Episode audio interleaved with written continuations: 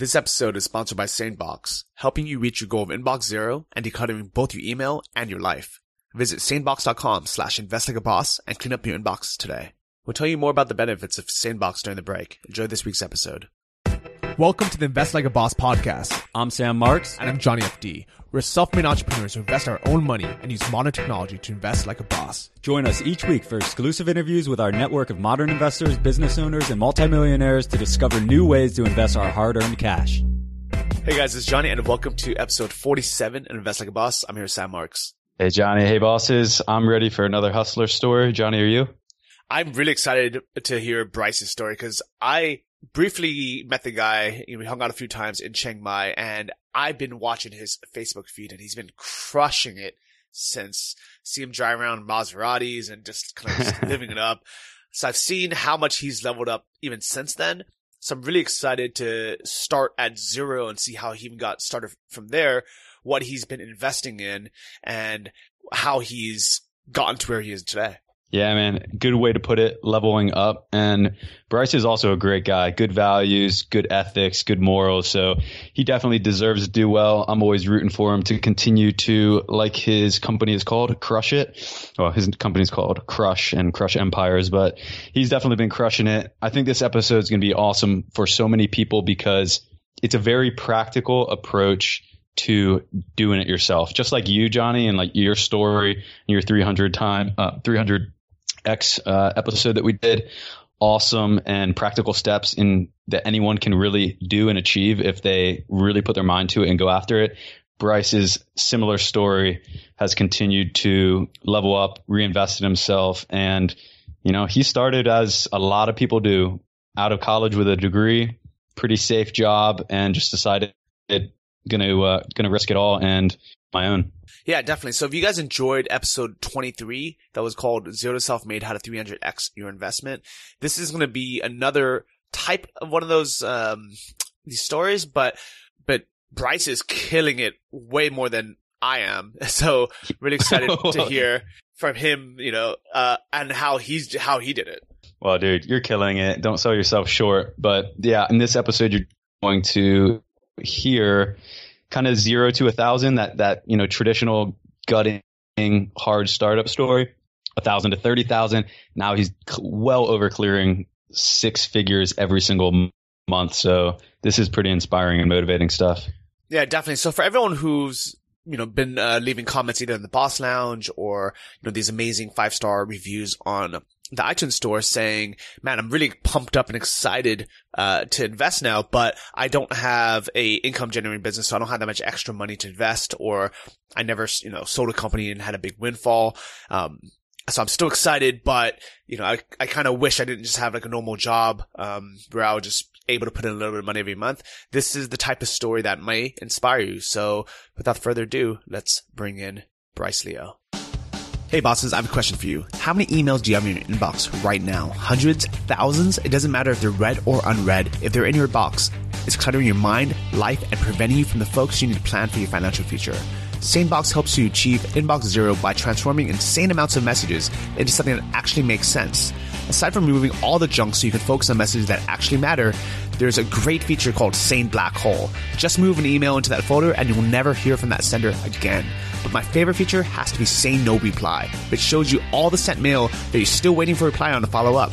Visit sanebox.com/investlikeaboss today and get $25 in free credit and a 2-week trial.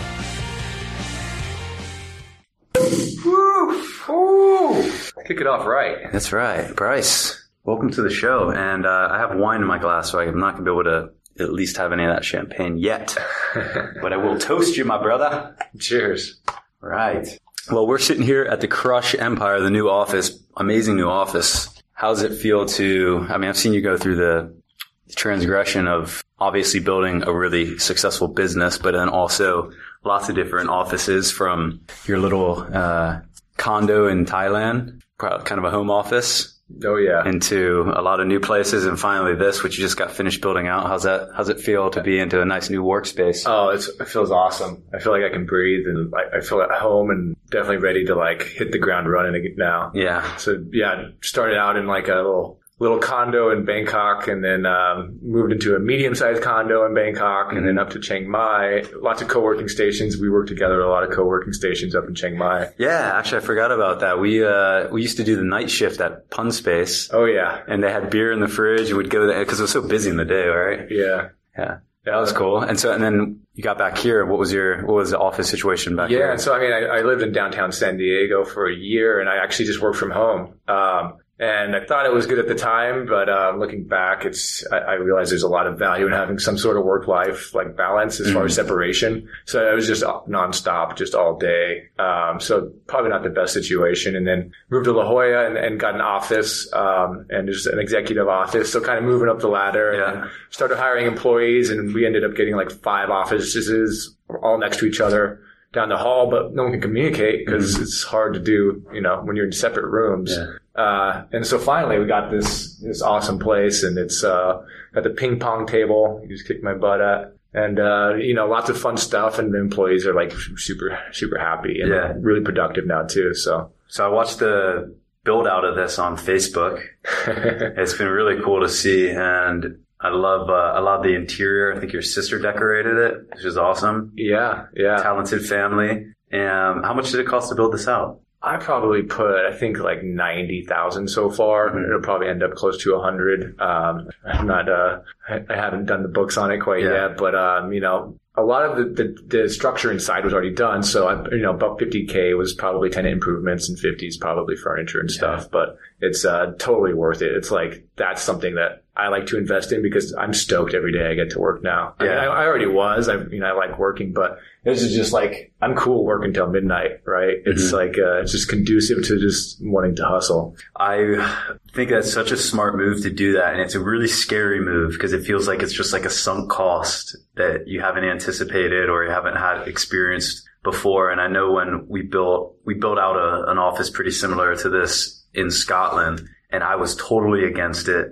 Because we had been working in these little like holes for, multiple years. And I was like, I just couldn't see the beauty or the benefit in that type of expense. And once we did it and we saw the team atmosphere there every single day going into work, it was a totally different place to work. And we had a totally different output from our employees. So it's, I think you made a really good move, and it's a long-term move, but it goes in line with your business strategy. Yeah. Yeah, exactly.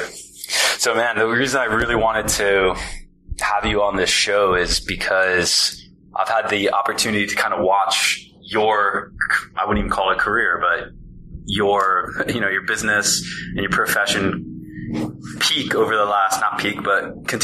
the last 6 years consecutively in a really awesome trajectory. And you've been doing things that the average person doesn't do, because you get to a point where you feel like your growth has kind of peaked in a sense, and then you figure out a way to get to the next level. And I think it's a really inspiring story for so many people to basically witness and see it the way that I've seen it. So first off, congratulations on everything you're doing. I think this is awesome. I just got up to see your new office, and man, let's take it back to where we met and where you were when we met. That was a really interesting time. It was DCBKK in Bangkok. Yeah, about 4 years ago. You were hustling with the SkySig stuff. You were like, doing crazy revenue, but like zero profit. You were living in China, and I was just getting started on I had one little affiliate site, just living in like some little condo, barely making enough to like pay my pad Thai fees things have really changed for both of us a lot. Yeah. So back then, that was, what year would you think that was? 2000, I want to say 2011. It was 2012. 2012. We were in Bangkok. So anyone who isn't familiar with DCBKK, I want to say it's a private business network. It's a community-based business network that you have to apply for. I think the restriction is basically you have to have an online business, and it used to be a little bit more strict, but now it's a little bit easier to get into. So check it out. But they do an annual conference each year in Bangkok. And I'm curious how you ended up getting there. Cause for me, I was spending so much time in China, and I was like, dude, I'm all over here by myself. Like, this sucks. And I'm dying to meet some other, young professionals on the road. And I found that conference, went to it, and it was like a gold mine. Yeah. So like, Actually, when I moved out to Bangkok, it was on my radar as like one of the first things I wanted to do, because I didn't speak Thai at the time and I didn't really know anybody. I knew one person in the whole city, mm-hmm. and he was always working. And so it was like, I needed that kind of same network. And I sat next to you, and you had this big old box of like SkySig you were passing out, self-promoting. And then you're like, oh yeah, I'm speaking next. And you got up and just like crushed your speech. I was like, oh, this guy's actually like doing big things. So yeah, and then we ended up going to Bali after that. Oh yeah, yeah. Traveling Europe and doing all this crazy stuff that was a lot of fun. I think we actually went directly after DCBKK to Chiang Mai. Yeah. And you stayed at the Blaze? I don't know the name, okay. But yeah. Yeah, I think we went up there and then down to Bali. And so you were already living in Bangkok at the time. Yeah. Okay, cool. Well, no, I mean, when that conference happened, I lived there for like 2 months, I think. Mm-hmm. So, I mean, kind of backing up for the story, I guess, is I got my CPA license. I was an accountant. After about a year and a half, clear path. I was not fitting in. And so basically, am I jumping ahead here? No, go for it. Okay. Cool. No, this is perfect. I know I wanted to get back to the CPA story, because I think for so many listeners, we're living in an age where companies like Snapchat are having $70 billion valuations with no revenue and no prospects of making revenue, and like all these crazy companies. And it seems like the easiest way to get rich is to build one of these crazy companies, but it's so unpractical, right? And I think with this steps that you did and the position you were in when you made the decision to start your own business is a very practical thing that anyone can do.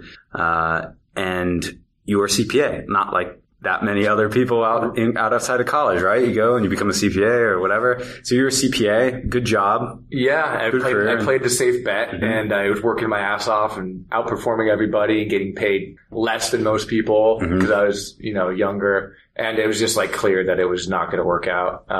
And so right after I got my CPA license, I was like, I wish there was a website full of all the information I would have. Somebody told me before I started, it would have helped so much. Mm-hmm. And then I was like, well, maybe I can make a website. And then I figured out about affiliate marketing, you could actually monetize that and sell products and get a commission for it. So, within 3 months, it took me about 3 months to get my first sale. I just dove in, every night after work, mm-hmm. and just stayed up until morning sometimes, just learning how to WordPress development, SEO, marketing. So that site was making about $1,000 a month.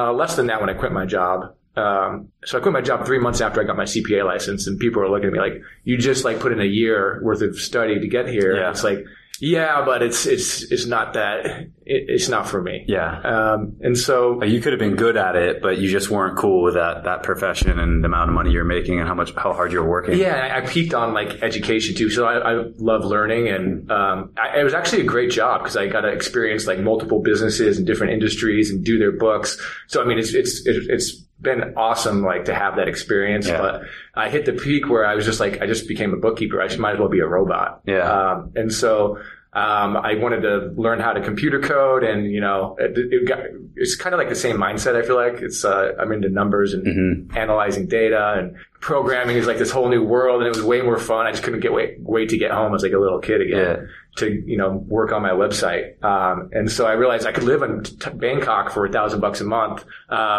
And that's pretty much one of the only places in the world that I could do that and have like access to like good internet, mm-hmm. Wi-Fi, and I had a couple good recommendations. So, I picked up and quit my job and moved out there like 3 or 4 months afterwards. And, my motivation was, if this doesn't work out, I have to go back to my accounting cubicle, my head down, and be just another pencil pusher. Mm-hmm. So I was really driven and, super hungry. So when you decided to quit, you had already started affiliate stuff. Yeah, I think that's important for anybody. Yeah. It's like, don't ever quit your job unless you got a plan and you put in work for something, mm-hmm. right? And I think I see that all the time. And now it's like, oh, well, I got inspired and I quit my job, but then this other thing didn't work out. And then, I hear it all the time, but I think that was a really good thing for me, because I had a plan in place. I had enough runway to live there for a year if I made no money. Mm-hmm.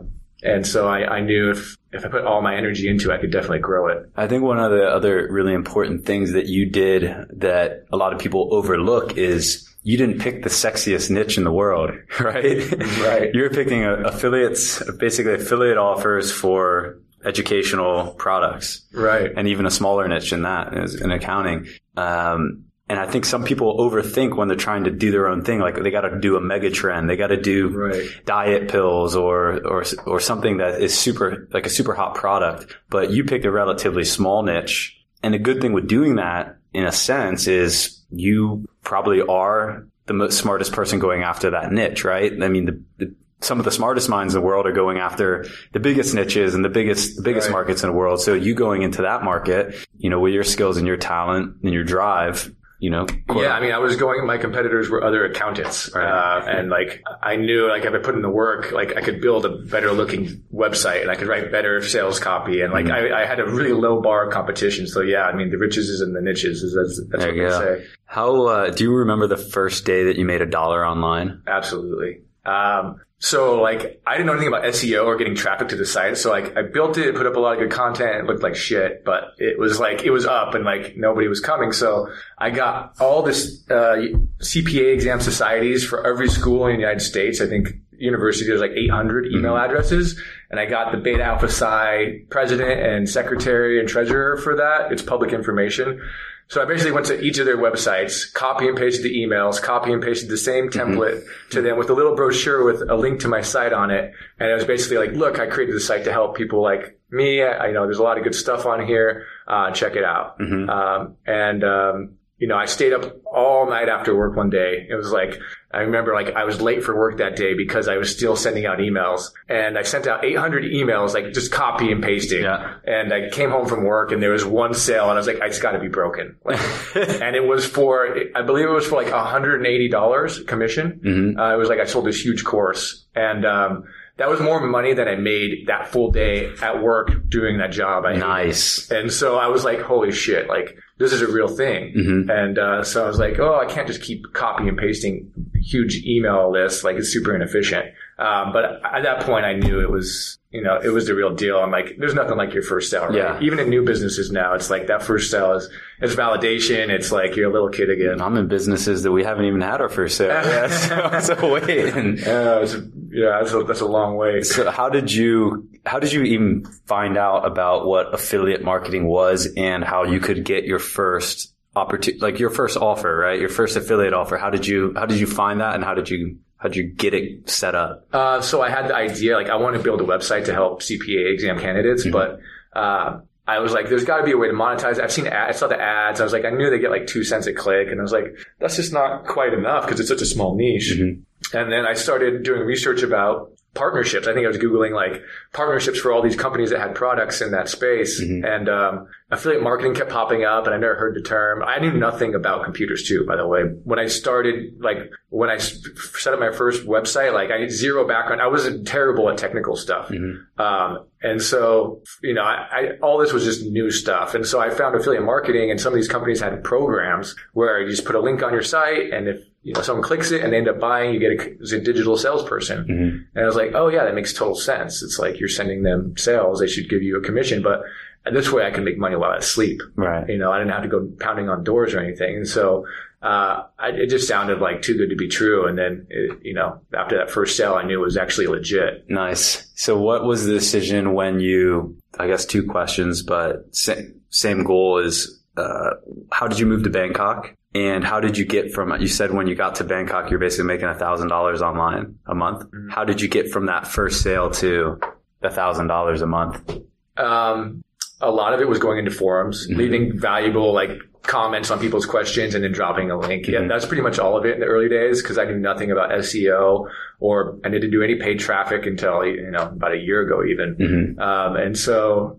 that was the only way I knew. And it worked like incrementally. So if I could get 5 sales a month, I knew I could live in Bangkok. Yeah. And so I was like, that's just like almost one a week. I could totally do that. And how did you know about Bangkok? Like, how did that pop up your site? I have one friend who's really well traveled, like yourself. And, he said if he could live anywhere in the world, he'd live in Thailand. And that's why he lived there. And so he was the only person I know when I moved out there. Yeah. Kyle Rosas, if you're listening, what up, man? And I think it's really cool that like you ended up getting out to Bangkok and we did Johnny's, kind of call these stories 0 to 1. Like, how'd you get from not making any money online to getting to at least to a level where you can afford to survive? But when you're living in the West, as so many listeners are, it's really hard to picture how to go from zero to covering your living expenses. Because when you're living in, let's just say in the US, I mean, it's going to cost you at least probably, $3,000 to $4,000 minimum, unless you're sleeping on somebody's couch, right? But once you've been to some cheaper places in the world, South America, Southeast Asia, and you realize, wow, I can actually live a really nice life on, Johnny was doing it for $550 a month, right? That's tough, right? I thought $1,500 was like... Yeah, that was like the best of the best, the nicest condo, the best food. Yeah. And once you realize, like, okay, worst case scenario, I can still survive off $1,000 and have a pretty nice lifestyle. I mean, that's not optimal, but you can. I think it really changes your view on risk taking. Absolutely. And that you can live off $1,000 without living at your parents' couch or having to do something that might be like sort of embarrassing. So it's really cool that you ended up in Bangkok. And so when we met at DCBKK, was that pretty much like the level that you were at? Yeah. I was probably doing maybe $1,500, $2,000 probably at the time. Mm-hmm. One other thing like I didn't mention was I took on one accounting client from the US with me as like my safety net. And oh, nice. It sounds nice, but it actually delayed my progress because it was taking like I would get emails like randomly and then they needed my help right then. Mm. And it's of different time zones. And so it was like, I was getting paid like for 20 hours a month, maybe like $500, 30 hours a month probably. But it was actually taking up a lot more of that time because I had to do like quick little things in the middle of the night or, you know what I mean? So my brain energy wasn't there. And then someone finally was like, just take the dive and just ditch that. And so my growth was really slow in the beginning because on my mind, I always had like this other client who was needy and whatnot. And paying the bills in a sense. And I was like, oh, this is like, I believed in myself, but not enough to make the jump, right? Mm-hmm. So I was like, okay, between both of these, I'm making like $1,500 a month. And then I justified it in my head like, oh no, this is pretty good little side cash. And then, I finally got pushed to you make the cut. And it was actually Josh Stanton, who you know. Yeah, he's like, just once you do it, I swear you're going to double your business. And the month I quit it, which was like a few months after I met you, I started doubling revenue by the month almost for a little bit. Like every month or two, I double. Nice. And so I was like immediate, you could see. And it was like all my energy was going into one thing. And that goes to all entrepreneurs talk about focus. And even today, I struggle with focus. And we were just talking about some stuff that you got distracted on in your co-working business that if you go back, you wouldn't do it. But at the time, it's a shiny object. And that was just another case of, if you believe in yourself, just go all in. Don't half-ass it. And it was really hard for me, like mentally, to let that go because that was my identity kind of too. It was I'm an accountant. I'm not, so it was like this identity crisis / like, what if my site tanks? I don't know what to do. Scary. It can be definitely scary. Yeah. So, that was a pretty big moment in the business, actually. Did you always see a huge opportunity in the vertical and in this niche of, how would you classify it? CPA education? CPA exam prep. Yeah. Did you always see a huge opportunity there, or did it take kind of getting over that initial hump? Was there like ever an aha moment where you're like, wow, I can really scale this if I put all my focus and dig deep into it? That's kind of when I stopped doing the accounting thing. But then I started seeing results really quick. But I remember when I got to like 10K in revenue a month and I was like, there's no way. I didn't think this was possible in this niche. And then I remember getting to 30K and I was like, this is insane. And then like, obviously at that point I started building other websites too. And, what I learned in the CPA space after about a year, I doubled down and I scaled it. So I built a website for every major standardized exam in the US, GRE, GMAT, LSAT, MCAT. So now we have about 20 websites in all the major standardized exams. Every time I hit that new like goal I had, that big like audacious goal that I thought would be like, no way, that would be awesome. But I said it anyways, and then I get there and said another one, and it just kept going. And now I realize it's like I just had a lot of self-limiting beliefs. Yeah. Not only about the market, but my mindset was like, if I got there, then I'd really make it, and then I'd be good. And then I get there, and you're like, okay, what's next, right? It's like, how big can I really take this? Mm-hmm. Do you think that living in Bangkok created some of those limiting beliefs? I don't know if it created them. They were there beforehand. I mean, it's also like your crowd, right? Mm-hmm. I wasn't hanging out with, you know, the Sam Marks of the world. Well, I slept on your couch a couple of nights. Yeah, I mean, most of the time. And there is a level of complacency in Thailand. Mm-hmm. That's kind of why I wanted to leave there. But it's no one was pushing me to break out of that limiting belief. I didn't even know I had one, right? And so, I mean, that goes back to reading books about even becoming aware, self-aware, like, I have way more potential than this. I could really break through, and I could do whatever I want. I could do, yeah. So now I don't know. I feel like I could definitely be a billionaire in this world, and if I'm not, I'm going to be pretty disappointed. And I put that on the public just now, so there you go. It's going to happen. All right, we'll rewind in time. I mean, I won't be disappointed, but I mean, I don't know.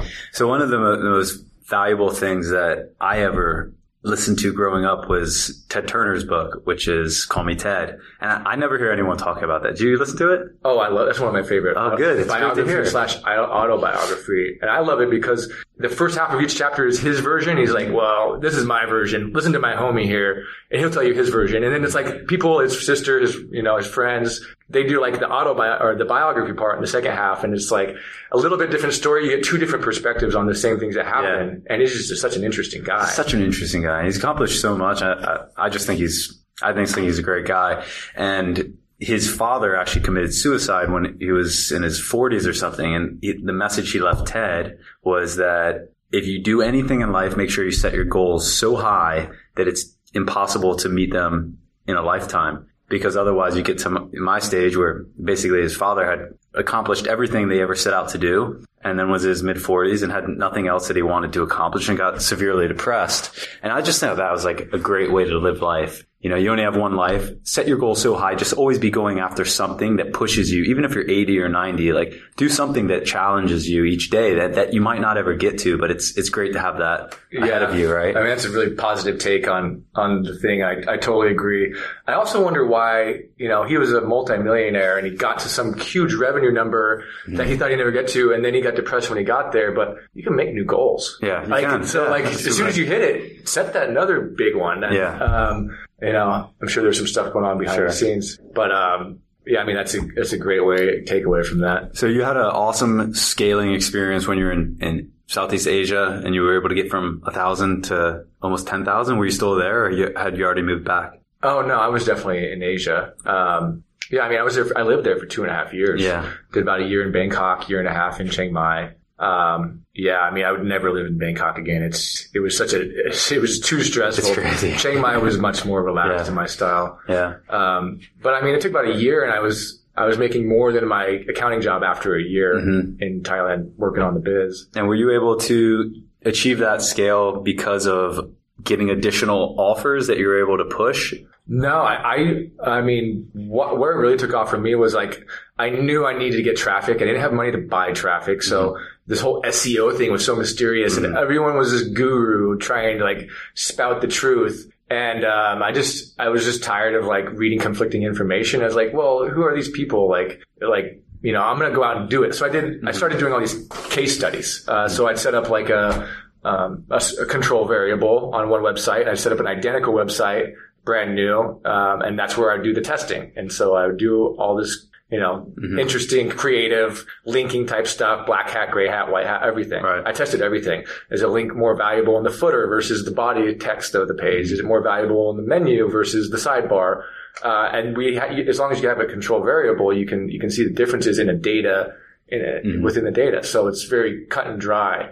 And so I started doing that, and I became pretty obsessed with that. So I always have like the five going on at the same time. But you really get to see what works, and you realize there's a lot of people that are really full of shit out there, and they're like, that doesn't work. Yeah, and, you know, PBNs were great for a while, and now they're not working so well, but, you know, we have other methods now because, you know, that was just like the jump starter. It was really interesting. Everyone's got this like ego about SEO and you got to do it this way or SEO is dead. And it's like, well, have you tested it? Have you done it yourself? No. Well, you're just taking someone else's advice that they sold you probably. And it's an interesting market. And if you can find somebody good at it, that they can really open your mind. And yeah, there's some good people that I ended up doing a mastermind with in Chiang Mai. that we talk about different strategies and we go test them and then come back the next Monday and talk about them. So that was really helpful too. Do you think that there's great people out there that are selling SEO services, or do you think that the people that are really good at SEO are just doing it for their own businesses? No, I have some friends that have agencies that are really good, mm-hmm. But it's all white hat at that level, maybe a little gray hat. Whereas you find with like the more black hat, which I mean, I don't even like the name of the black hat. It's all gaming the system. Right. It's a giant video game, yeah. But you make money at it. That's the way I see it. Yeah, it's you versus Google. Yeah, it's you versus Google. And they're always changing their rules, but you can just change your tactics. Mm-hmm. And it works really good when you're just like on your own or a small team. Now it's, we don't do that stuff because it's not scalable. It's stressful. It's, I got overhead and, Penguin update came out. Yeah. And Penguin's going to put me into a cycle of depression for 3 days. Penguin's going to put me in a coma.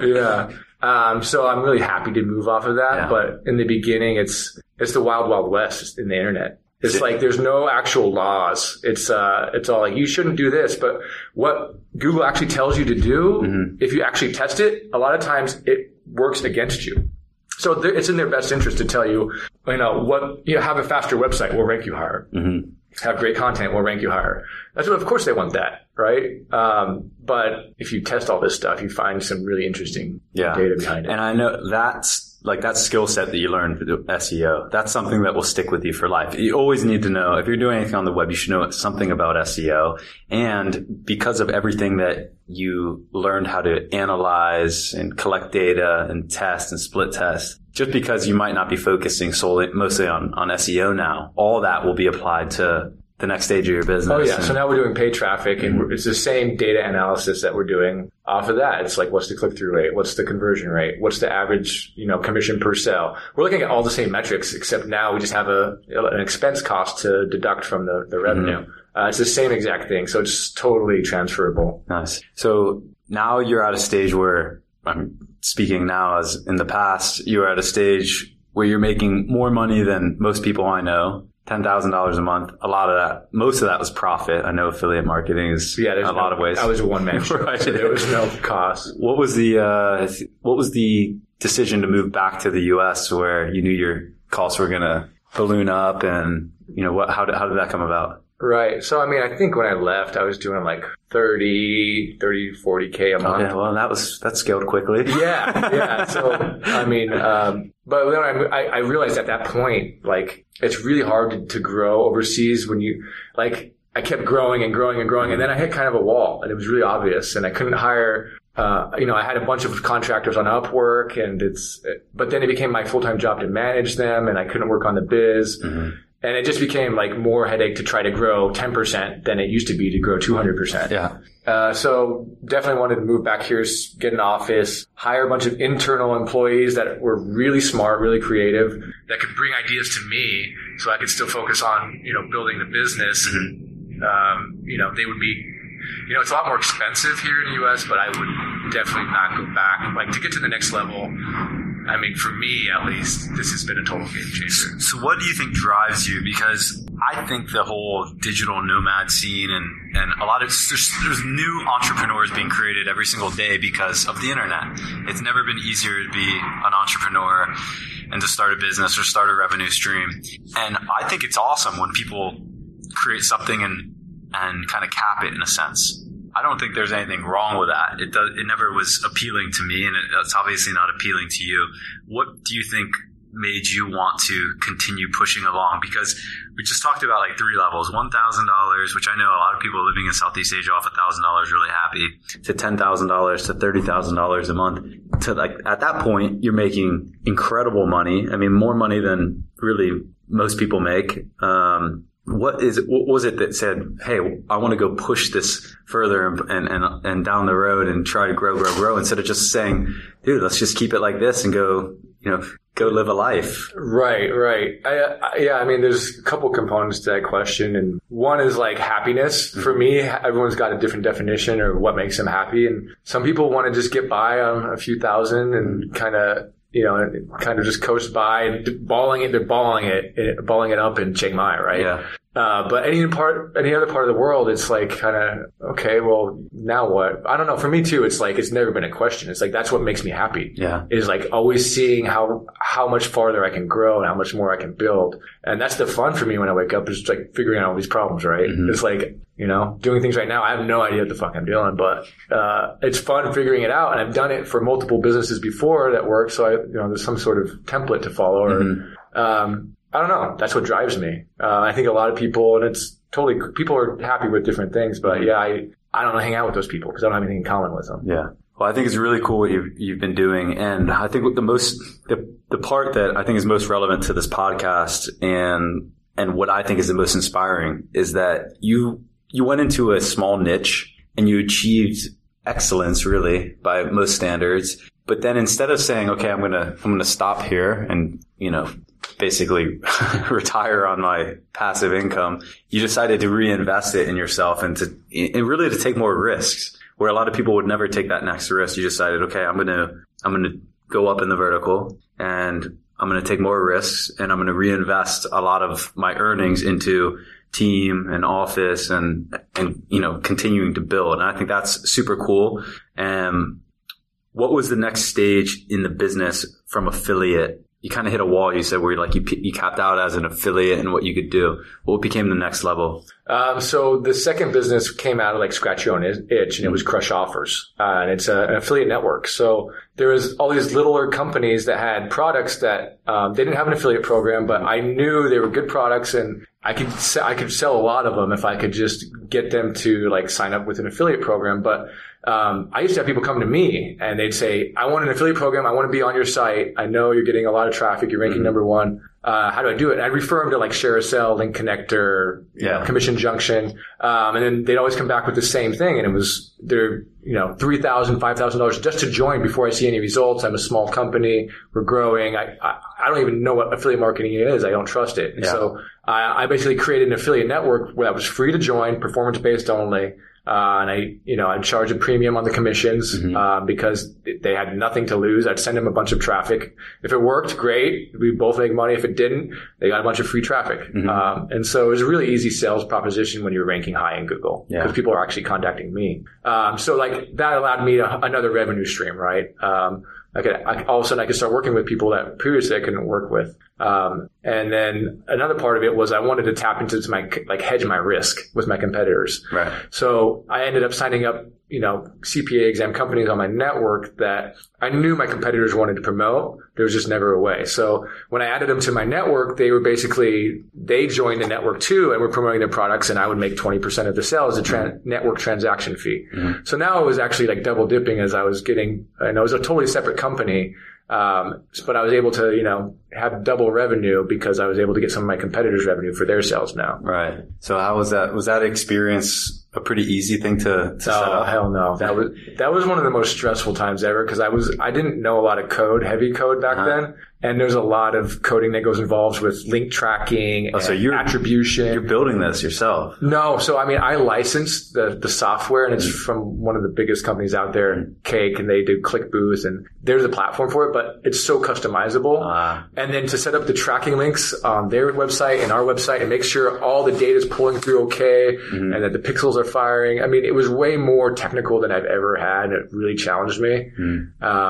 And I lost a lot of money, I think, because I wish if I could go back, I would have hired a consultant or an expert to basically train me a couple hours each day. But I mean, that's part of the learning process. So man, this, a lot of the listeners don't know, but we've traveled quite a bit together, and that's why this story is really interesting to recap, because I've been along a lot of kind of these milestones alongside of you. So you suggested to start an affiliate network. So. Well, that's an easy one. But here's the thing. You know, there's a zillion affiliates out there. They're living a nice life and they're making a nice living. But and they could all do that, right? But it's of course, ideas are abundant, and it's the execution, right? Like you went out and created this. And I remember when we were in South Africa, I remember we were like playing golf, going to vineyards, and your business at that point had scaled to like $500 a day.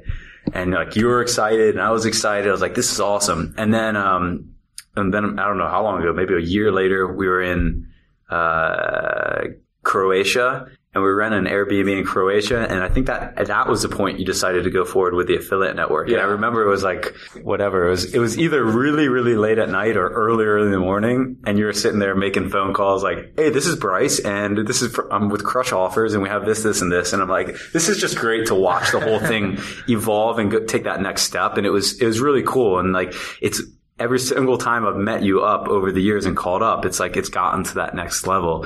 So what, after you decided to move into the affiliate network, did that bring a lot of scale to the business, or was your growth still coming from the direct affiliate stuff you're doing? The majority was the direct affiliate. Yeah. It added a nice bump in revenue, nothing super significant, but it was, I don't know, it gave us an edge too. It was like now we could offer something new to like companies that we couldn't previously work with on all 20 of our affiliate sites. So now we could reach out to GRE companies and start that relationship and say, hey, you got a great product. I know I could sell the shit out of it.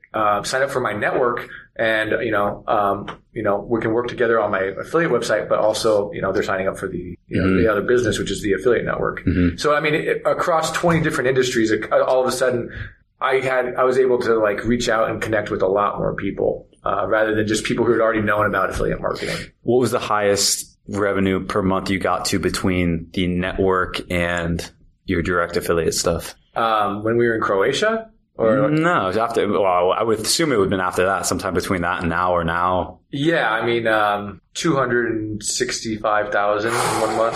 Oh my god, that's insane.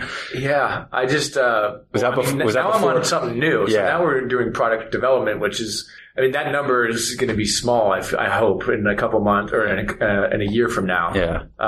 Meaning like that side of the business. Yeah, that side of the business and that total number. I don't know. Numbers after a certain point. I remember when we were in South Africa and you I don't know if you just sold your company for $90 million or whatever the hell it was, or if you were about to and you knew it was lined up. But, you always got to have that lottery ticket in your pocket. Mm-hmm. And I was like, what? I was like, I was making $500 a day. I'm living the dream, blowing money, probably more than I should. Mm-hmm. And you're like, yeah, I mean, you're making enough to live a really, really great life anywhere in the world. But like, you got to have that lottery ticket where you can potentially cash out 20, 30, 100 million. Like you got to have something in your back pocket. And like, now I totally get that. It's like after a certain point, money is just, it's just there. Like I don't live for the money. I love working. I love building stuff. And so now I feel like I definitely got a lottery ticket in my pocket. So for any of the listeners out there, I mean, you basically just heard how you go from 0 to 1,000 to 10,000 to 30,000 to 260,000 a month. I mean, can you imagine that type of money? I know when I was doing affiliate stuff in 2008, we capped out at about, I want to say 60,000 a month. That was just like incredible amounts of money. I was like a young and retarded, and I was going out to a club 3 nights a week and getting Sky Vodka and Absolute and like. But I think you've handled this like your success very well. I think you've made really smart professional decisions. Like it's so cool to just continue to meet up with you and like watch the progress and how you keep going into these new products. And now you're going from network into your own type of product, right? Yeah. So now I've gotten so much feedback from students over the years, and I've seen it's like the industry is ripe for disruption. And you've heard that before in other industries, but it's so true for education. Mm-hmm. Like everyone knows education, but even within a subcategory, which is test prep, everything's done because that's the way it's always been done. Yeah. And there's 3 public companies that run everything. There's DeVry and Becker and Kaplan and Wiley. And some of them have good products and they're decent, but they haven't changed or evolved for 30 years or like nothing that's been like drastic, right? Mm-hmm. What we're going to be doing and what's fucking badass and I'm stoked about is we're going to do VR applications where you're actually engaging with these videos. It's going to feel like a video game, but you're learning shit that's otherwise been boring for years to learn. Yeah. I mean, that's going to be version 5 way down the road. We're coming out with version 1, hopefully in a few months. But I mean, I've got it mapped out in my brain. And like, so now I'm just really excited to start executing and start building it and hiring people. Now we have capital to build it. So it's just a matter of time. And cool. There's no one else young and like in the test prep space that's innovating. Yes. And so I feel like it's a home run as long as I just keep at it. And it's exciting because accounting is like, I had one good accounting instructor and he made me want to be an accountant because he made it interesting and fun and relatable in real life. Maybe he oversold accounting. No, and it's not. But I mean, he made it that way. And so I meet people who are lawyers and be like, yeah, the law is so fun because if you have an impactful teacher, they make you excited to do that. Yes, and indeed. So if you can use gamification and micro learning and, all this other stuff that we're going to be doing, it makes learning fun again, which is what I think 90% of the people, 95% of people, they hate learning. Learning is like the F word to them. They're like, learning, fuck, and it's hard, it's difficult. Mm-hmm. But that's because they have this connotation that there's a boring instructor in front. He's speaking with a monotone voice. Yeah. He's, no one knows what he's talking about. He's not answering questions or engaging his students. And that's going to change. And so I'm very hoping to be at the forefront of that. Very cool. I just literally before I came here, I was reading an article. It's kind of a recap of South by Southwest in Austin. And it was a huge part of the conference ended up being VR. And some guy had gone and done all the different VR and was kind of unimpressed by a lot of the applications that were kind of putting you in this type of simulation. But what he was really impressed by was anything that was like real reality, not like you're in a cartoon, but you're in a lecture, right? Or you're in an environment across the world. And he was kind of saying like, yeah, this could transform education at colleges. Like, why do you need to actually go live on a campus and walk the class and see an instructor? You can put this on and look 360 degrees around the classroom and be right there, right? And yeah, I mean, what you just said about what you guys are doing, I mean, it seems like there would be infinite applications and you could make this stuff really cool and in a VR sense, right? Yeah. I mean, I've reviewed probably 100 different courses throughout all the different test prep spaces over the years. And I've sat through the software and watched the tutorials and the videos. And there's not, I mean, maybe there's one or two that do a decent job at it, but 99% of them, there's no enthusiasm. There's no, why are you learning this? Well, this is why it's important and how you can use it in the real world to make money and to grow, to get promoted. Or nobody talks about why are you even doing this in the beginning, right? Mm-hmm. It's I think that's a really big fail on a lot of people because CPA exam there's a lot of study material options and they're very similar out there. If you study consistently and work your butt off on any of them, you're going to get your CPA license. Yeah. So it's the mindset. So that's the other part of what we're going to be teaching is it's not just about the materials and, having interactive games and whatnot. It's about teaching people the mindset, what it takes and the consistency and setting up a plan and actually executing on that plan. Nobody else is doing this and it's just dumbfounding. And that's kind of what I've created on my website. It was little plans and ways to execute, to get your CPA license. I barely had a high enough GPA to get my accounting degree, but I passed all 4 of the CPA exams on the first try in a much shorter time than most people. Yeah. And it's not because I'm good at accounting. I think I'm very mediocre.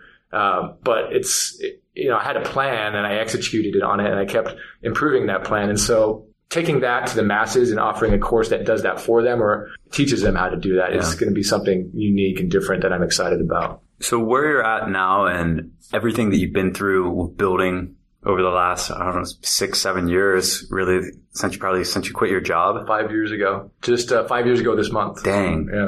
That went quick. Yeah. So I'm excited to see it in 5 years when we meet again. And you look much more like a stud today. Back when I met you at DCBKK, I think we were both wearing, you had glasses on and a baggy shirt, and I was wearing cargo shorts. Right. And big Nike socks with Tevas. No offense. It's just really terrible looking. Yeah, we all get through those phases. So kind of looking back, I just want to pick your bearing quickly on some of the more important transitions and things that have kind of led to your success. And one of the questions is, split testing. Do you do split testing? And if so, at what level and how important is it? Yeah. I mean, especially I never really got into it a lot because I didn't get into it a lot when I was a one-man show because I had so many other things going on. But recently, over the last year, I should say, as I've hired a lot more staff and I specifically hired for that skill set, we've been able to take, conversion rates on our sites from an average of 6% to 7.5% or 8%. And if you think of 6% to 8%, That's a huge jump. I mean, that's a 33% jump in revenue. Yeah. So, I mean, that's just one of the big ways we've been able to grow. And we use heat maps so we can actually see where people are clicking, where they're hovering. We can actually watch a recorded session of people, anybody that comes to our site, which is kind of creepy. Wow. And then if they like stop at a certain spot, we can have a chat box pop up and say, hey, I noticed that you were looking at this page. Can I answer any questions? And now we're automating that. So we're creating a logic within the chat boxes that automatically pops up at a certain point if they behave a certain way. Dude, that's next level. This is next level. This is blowing my mind. And, you know, I have some awesome employees, super much smarter than me in these aspects. And so I'm learning from them. And I think that's what it's all about. I notice great CEOs that are able to grow huge companies always have people smarter than them. Yeah.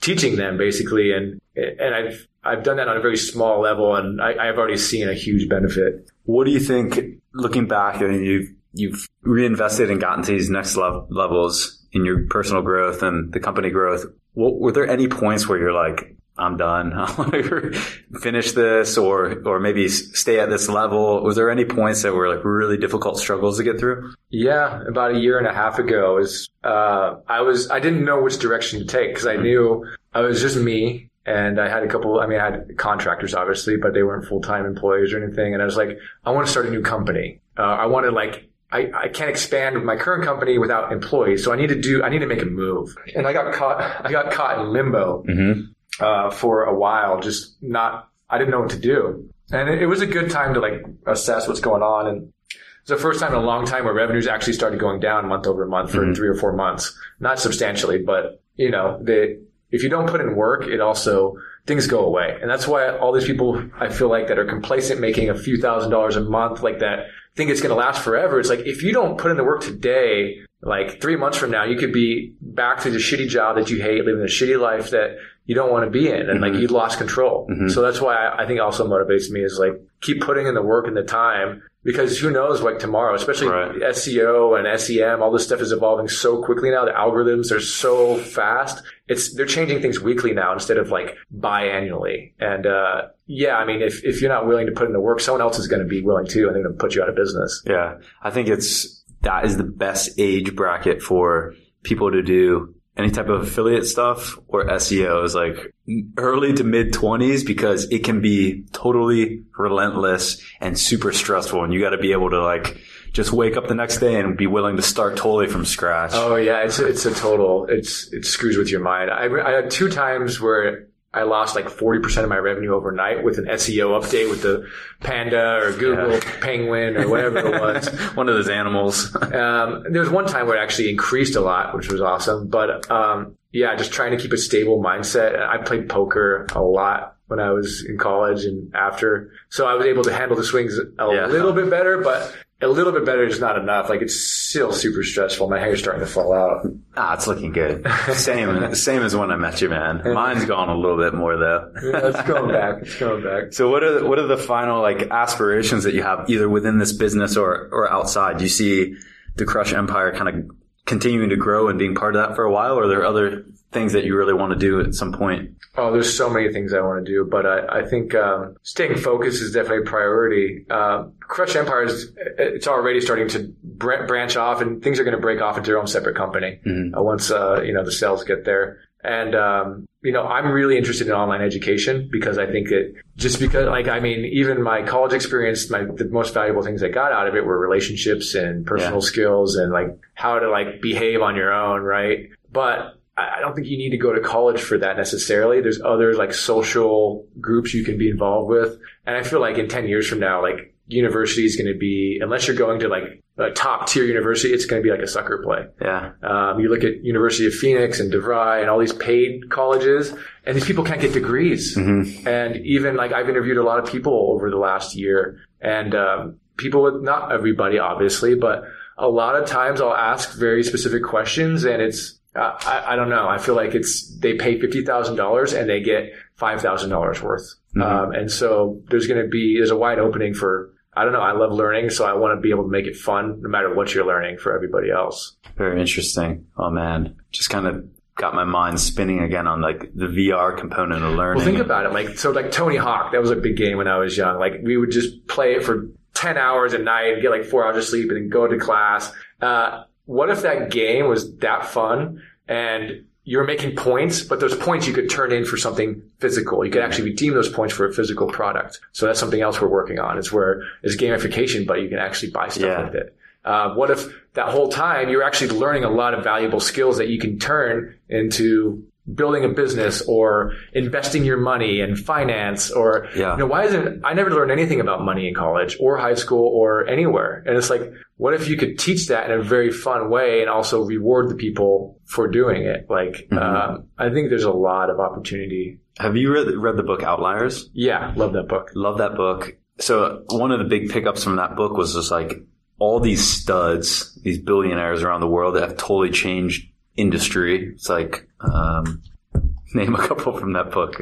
Who's the Microsoft guy? Mine's going Bill Gates. Bill Gates. So a lot of these guys, Steve Jobs, they were just, you know, obviously super, super smart guys, but they were in the right place at the right time with the right access to equipment and technology and the right amount of time, you know? Right. And that's kind of how I see like VR. Right? Well, it's sort of how I see kind of affiliate stuff and the internet stuff 10 years ago, kind of when you and I were starting to think about it. Yeah. And it's sort of how I see VR now is like if you have the person in the right place, right time with the right amount of resources and access to the technology, like someone's going to turn that thing and it's going to go boom and it's going to change the world. Absolutely. I mean, have you read the book Ready Player One? No, I'll put it on the list. Go read it. Yeah. You won't be able to put it down. It's all about this and it's scary how accurate this future could be. Maybe I like to focus on the positive side of it, but there's also potential negatives, but it's an amazing book. But the other thing I'm consciously thinking about is because for the last 5 years, I've been involved in every aspect of online marketing. Mm-hmm. What about VR marketing? When you're in this virtual simulation, you're walking down the street and, you know, you're driving your Ferrari. Ferrari's, that's paid placement, right? Mm-hmm. When you're driving down the street and like you're looking super cool in your VR application or whatever it is, when you look to the side, there's going to be billboards. Mm-hmm. There's going to be ads throughout the VR. That's a whole new untapped market, right? Mm-hmm. So, I mean, that's a whole nother opportunity. And I mean, obviously I'm getting off track here. Focus, Bryce, focus. No, it's incredible stuff. But like if I lost everything today, mm-hmm. I would double down on, I would just spend 16 hours a day learning VR development, technology applications. Absolutely. I'm on board with that. I love it. What advice do you have? There's so many people out there that were like you 10 years ago, had a good education, good job. Maybe it wasn't right for them. There's this whole world of internet. There's FBA. There's all these opportunities online. Everything seems saturated. People are scared to leave, you know, their paycheck. What would your basic advice be for someone out there that's aspiring to do these things but hasn't taken that first step yet? I would say just embrace life and go after it, right? I think a fears of self-limiting beliefs is a huge thing for everybody. And so we tell ourselves these stories all day long is I'm not this or I'm not that. I used to tell myself I'm not a creative person. And then I realized like, oh, I'm building websites and I'm doing lots of cool stuff. Oh, I am. I just was told that at a young age or something. Mm-hmm. And I think people are just stuck with so many limiting beliefs because, I mean, even in the education system it is now, it's how it's framed. It's not to, you know, and so I would say just take action, go do something. Whatever interests you, just double down on that and put in time and effort. And I don't know. I think it's great advice. So I can crush it in life. Just crush it, man. Last question. So you're investing 100%, it seems like, back into yourself, back into the business, continue to level up in a sense. Is there any other type of investing that you want to do in the future? Is that even interest you, or do you just want to just continue to run your own business? And I would love to. And so that's why I'm going to be hitting you up more and more over the years, mm-hmm. asking you about, I just saw your chart with your REIT investments and your stocks and your different diversified portfolio. Doesn't mean it's going well, by the way. But you got like 12 different asset categories, and that's awesome. And that's called wealth building, right? So right now I'm in like just like company and product development. You're in 10x mode, basically. Yeah. So I mean, any dollar I put into the company, I feel like is going to come out $100. And, you know, within the next 5-10 years, whereas I'm not going to find that return anywhere else. So once that return isn't so great, or at least in my convoluted mind where mm-hmm. I've convinced myself that's how much it's going to turn out to be, then I'm definitely, and it's also a full-time job learning this stuff. So you've dug into this for the last 2 years. Every time I see you, you're reading investment books and mm-hmm. talking to investment people on the podcast. And I mean, you know better than me, obviously, how much, there's so much information. There's so much to learn out there about this stuff that I definitely want to be ready to have some time to, I mean, you can't just throw your money around where people tell you. You definitely need due diligence. So I'm looking forward to that day. I don't think it's going to be anytime soon, though. Maybe like 5 years. We'll see. I like it. Well, rule number one, invest in yourself. I think nobody has done it better than you, Bryce. So congratulations, my man. Excited to meet up along the next leg of the journey and see where you guys go. Love the new office and the team. We had a nice recreation today playing, what was it? Paper planes. Paper airplane distance contest. It's a little Energizer activity. Yeah. So the winner won a $5 coupon to a coffee shop next door. And I thought I would try to game the system and roll up my paper airplane into a ball and throw it. And it was a really embarrassing throw. It only went about 10 feet. You got second. So. well, a lot of the airplanes didn't go more than 2 feet, to be fair. But no, it's awesome, man. Thanks for having me over and sharing the story. Very inspiring. I'd love to see how you really took a practical start and scaled it and continue to scale it by reinvesting in yourself. So congratulations, and look forward to catching up again soon. Just getting started, buddy. Man, Sam, I had no idea how much Bryce is crushing life right now and how he got there. It's insane. He's awesome. I'm so glad that we had him on and really glad to share that story. I mean, dude, $250,000 a month as an affiliate. That's insane. I mean, that is definitely complacent zone. How many people do we know that would just, you're making $250,000 a month as an affiliate, would just put the feet up on the table, pop some champagne, call it a day. But he just, I mean, he could have retired already, but he just keeps going for it and leveling up. I love it. You know, what's really cool is he is the first person I know in person that is going for the $1 billion run and I think can actually make it. So that's like, to me, that's so inspiring. He's a really smart guy. And the stuff, when I had the opportunity to hang out in the office for the day, the stuff that they're talking about in there is really smart stuff. I mean, it's next level stuff. Everyone that's working for that company has got an awesome opportunity. The stuff that they're learning and building, man, it's pretty inspiring to be around that stuff. Like you said, we don't, there's not that many people out there doing it and risking it all kind of month after month, just reinvesting completely in themselves and the future opportunity. So it's cool to be, it's cool to be a contact of his and a good friend and to kind of watch that story develop. Yeah, and that's so cool that, you traveled around with him throughout Europe and, you got to know him a lot better than I did. The first time I met Bryce was in Chiang Mai, and I got invited to his house through a friend. And I remember just thinking, because I was living in like a low budget studio apartment then, probably $200 a month or something. And he had a Thai penthouse. It had a freaking koi pond inside his apartment. Yeah. Have you been to that one? I have. Yeah, I forgot about that. Thank you for reminding. And it was insane. And I thought, I asked how much he was paying, and I think it was something like $1,500 a month or something. And I thought that was insane at the time. I was thinking, that's, 7 times as much as a normal apartment chain might cost. Like, who would live there? Who would spend that money? But secretly, I was a bit envious, thinking, man, like, this guy must be crushing it, to be able to afford that. Now, that building is right across from the building that you and I stay in, Johnny, at the Siri. I remember that, yeah. And the funniest thing about it is, like, that building looks like a teardown from the outside, right? And you go kind of up the elevator around the hallway, and you go into Bryce's place, and it is so sick. I mean, it did actually have a cod pond in the apartment. And you know what? Big shouts and thank you to Bryce for sharing his story, because I think a lot of people that see his success today, see him driving around in a nice sports car, seeing him, just kind of like bossing it up, they might think, maybe he had it easy, or, he got lucky, whatever it was. But he really did work his ass off to get to where he is. I slept in his $400 a month condo in Bangkok after DCBKK. I mean, it was a shoebox, and it was not flattering at all. And I've had through some of the travels that I've done with him, I've had multiple experiences where, it's 2 a.m. and everyone's going to sleep and he's up making calls, or it's 6 a.m. and everyone's sleeping in late and he's up making calls. So when you're around people like that and they're really, giving it their all like that, you just know that they're destined for success. And I think that's what Bryce has continued to do and showed to people that have kind of watched him develop. And was this before you sold your company? It was around the same time. So we met at DCBKK. That was probably 15 months before we sold our company, before we ever knew we were going to sell our company.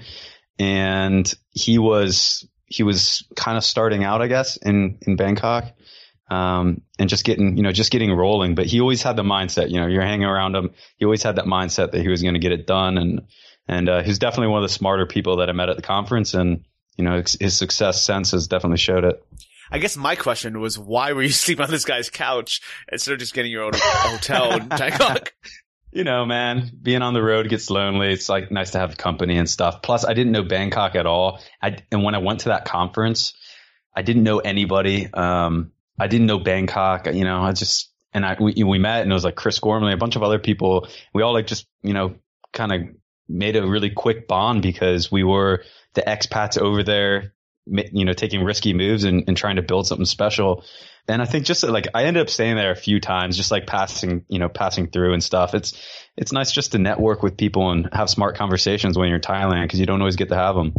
Yeah, that definitely makes sense. And I do think that one of the biggest benefits of going to conferences, whether it's DCBKK or the Nomad Summit or any other entrepreneur conference, 90% of it is who you meet. And the Sure. best part of that is you don't your goal shouldn't be to meet people who are already making, $250,000 a month if you are just starting out or if you're growing your business, because first off, what they're going to be talking about is going to be over your head.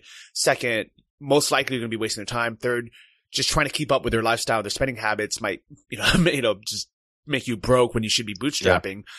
The goal should be to meet people at your level that are hungry, that are hustling, that, actually go out to attend these conferences, want to level themselves up and grow along with them. And that sounds like exactly what you did, and you and Bryce.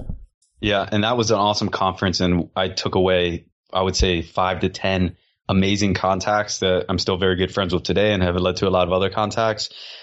But you need to go into these, like you said, you got to go into these events with kind of a plan, and you might not want to sit through all the workshops. You might not want to hear all the speakers, but do what you got to do to meet the top people and hang out with them, even if that's just for drinks after the event or doing a little side trip them afterwards. I would say that, yeah, I have to give Bryce so much credit because, again, he's making money through a lot of our travels. And we went to South Africa, Bali. We did Yacht Week in Greece together, and he's many, many thousands of dollars a month.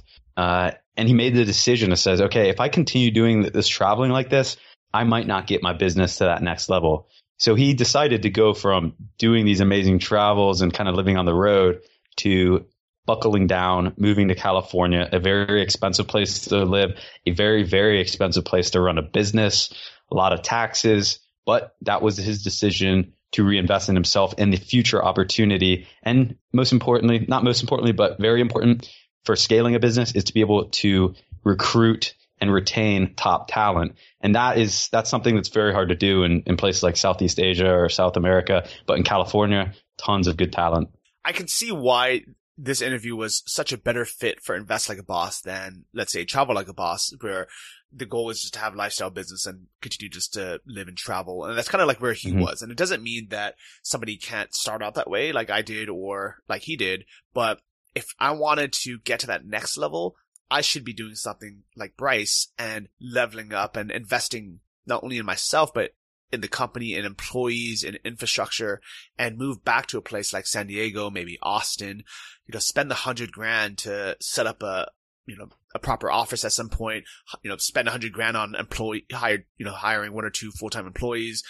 And instead of, to be honest, when I was listening to the interview, I kept thinking in my mind, like, oh, I hope, at the end, he talks about some things he's investing in, maybe in real estate or index funds or, whatever it is. And I was a little bit surprised, that he hadn't invested in anything yet. But when you think about it, it's because he's so laser focused on growing that business, and that ROI from that business is better than any index fund or any deal out there in the investment world. Yeah. Imagine putting $100,000 into, building an office. That's not including rent. That's just $100,000 going into decorations and ergonomic chairs and nice, creating a nice environment. That's enough money for a lot of people to live off 4 years. So it's very much, I just finished the book that you recommended, Johnny, 10X Rule. Awesome book. And a lot of stuff that we always talk about. you know, if a lot of the investing, this type of investing sometimes that we're talking about on this podcast, investing in peer-to-peer loans, alternative investments, stocks, bonds, a lot of times people are optimizing around 8%, right? But you're never going to get rich off 8%. I mean, maybe if you invest over 40 years and continue to contribute and stuff, but it's not really realistic. But investing in yourself always is. And Bryce sees that he has a chance, instead of taking that $100,000 and going living in 4 years off in South America, invest it in a nice office, recruit top talent to be able to come and get the business to the next level and continue to level up. And I certainly hope he does. Yeah. And, you know, this is great because it really kind of shows that investing like a boss, or investing in yourself, or investing in your financial future can come in so many different ways. And building your own business really is one of the few ways to be able to get these crazy returns. It's still a gamble. I mean, you know, a lot of businesses don't work out. You know, a lot of times, you know, a business can run into hardships or fail, but it's to be able to get that lottery ticket. And, you know, as you guys mentioned in the episode, you guys have to take that risk sometimes. So if you guys listening, you know, have a nice nest egg and you can optimize, you know, and your time is better used optimizing to get 8% or higher, do that. But if you are, especially if you're younger, if you're like in your 20s or early 30s, and you're, what you should be doing is, you know, is saving up while, building something on the side to maybe potentially get that big lottery ticket, go for that. Johnny, I have to ask you two parts as a follow-up to this episode. One is, how important is it to pick the right niche, or to just go, or just to get started? And second part of that question is, you've seen so many people start up in affiliate, drop shipping, FBA style niches.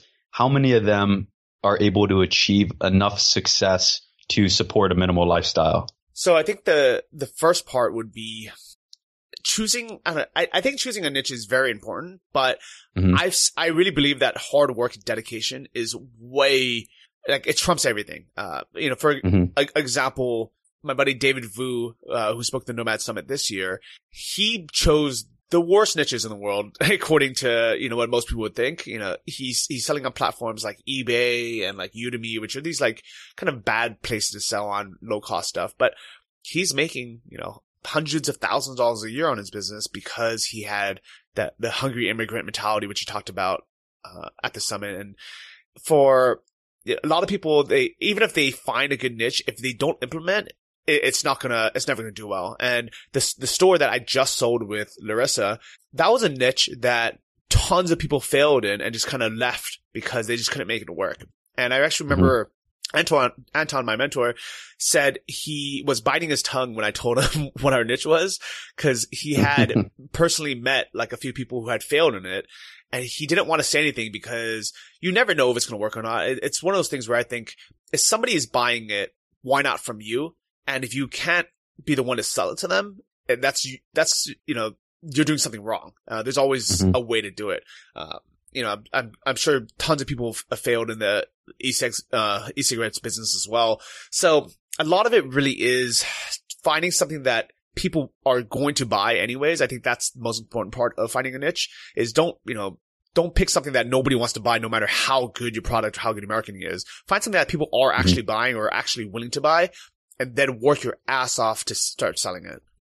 Great advice and great perspective.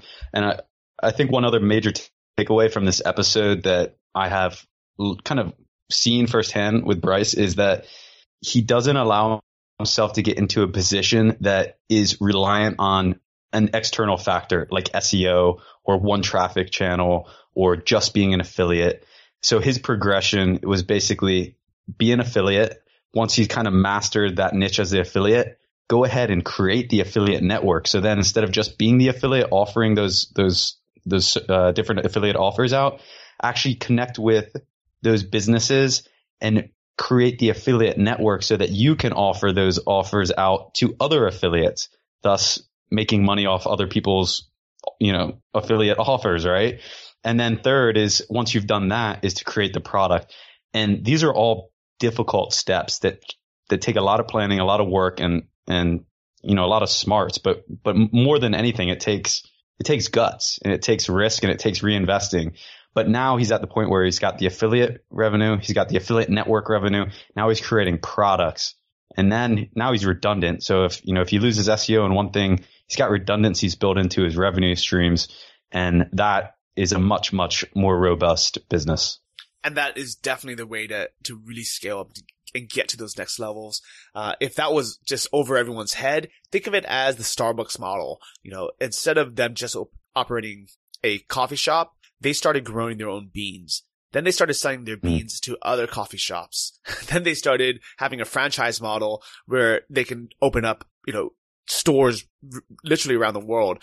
And if they had just stuck with competing, trying to be the best coffee shop, maybe they wouldn't be where they are today. But because they had the business plan and the mindset to level up and become their own supplier of coffee beans, become their own network, and basically making money through competitors. Because the people that open Starbucks franchises, any business, it doesn't have to be Starbucks, but instead of playing and trying to fight your competitors, why not get 20% of their profits by offering them what they need? So yeah. Amazing story.